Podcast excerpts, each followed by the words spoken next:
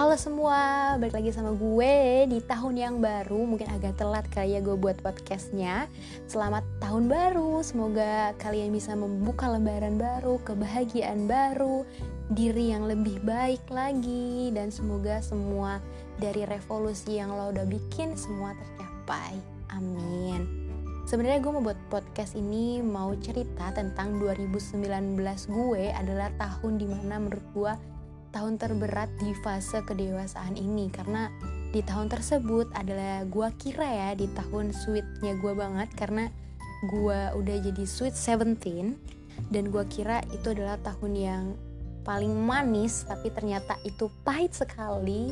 Tapi yang apa-apa di fase 2019 itu gua ngerasain pengkhianatan. Gua merasakan um, kehilangan orang yang gue sayangin teman pacar banyak deh hal yang ngebuat gue jadi galau banget di tahun tersebut. Dan ada beberapa pelajaran yang gue dapetin dari cerita tersebut. Nah gue mau bagi pelajarannya apa setelah yang berikut ini.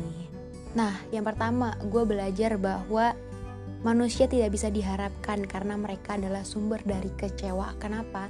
Di tahun tersebut gue banyak banget dapat orang yang datang pergi datang pergi datang pergi seenaknya gitu. Sebenarnya bukan seenaknya sih. Sebenarnya emang sudah sifat manusia seperti itu.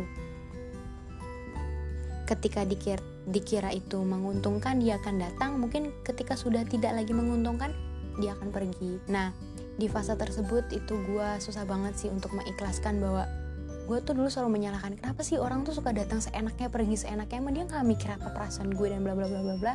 Terus gue belajar bahwa ya memang seperti itulah manusia gitu. Ketika dia datang dia butuh. Ketika emang sudah tidak butuh ya sudah gitu.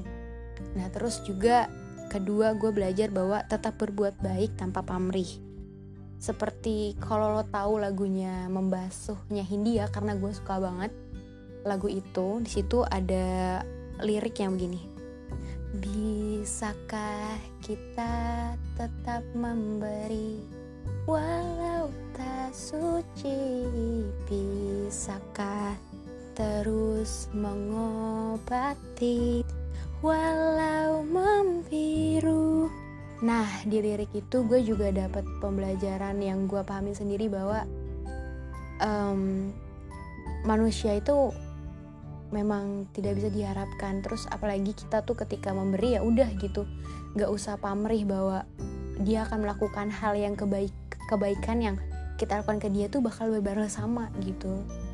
Ternyata itu salah kalau kita mikir kayak gitu kan.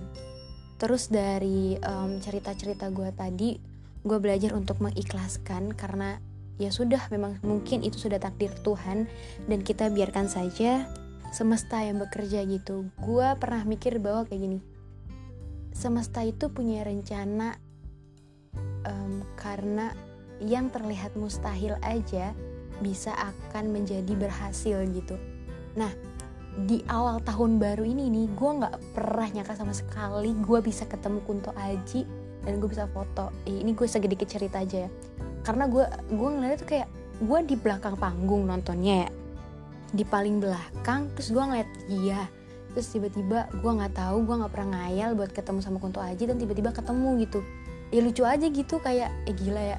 Gue gue nggak ngayal tapi gue bisa ketemu gitu. Nah ya udah gue mikir bahwa ya udahlah mau gimana pun ketika ada kejadian yang gue gue suka sekalipun ya udah gue biarin aja semesta yang bekerja gitu. Karena pasti Tuhan tuh selalu punya rencana asal lo terbuka lo mau ngebuka diri lo pikiran lo bahwa ya udah memang ini sudah jalannya gitu. Dan ini adalah satu pelajaran yang masih susah banget sih gue pelajari yaitu jangan banyak menghayal karena gue emang dari kecil tuh suka banget ngayal sumpah.